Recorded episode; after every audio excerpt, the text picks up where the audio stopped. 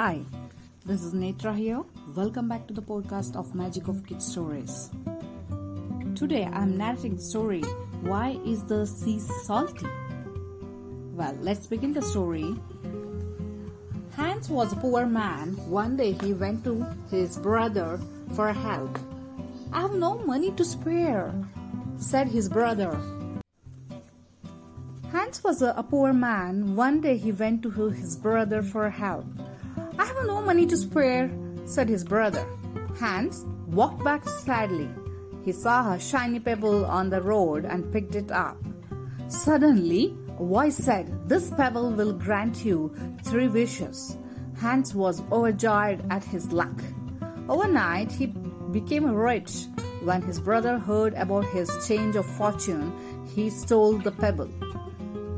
To escape from Hans, he jumped on a boat and rowed out to sea.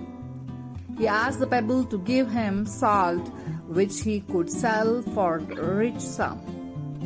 The pebble churned heaps of salt. Unfortunately, not knowing how to stop the churning, the boat was soon full of salt. It overturned and drowned the wicked brother. As for the pebble, it is still churning the salt from the bottom of the sea. So, this is the end of the story. Hope you enjoyed it. I'll come back with a new story. Till then, bye bye.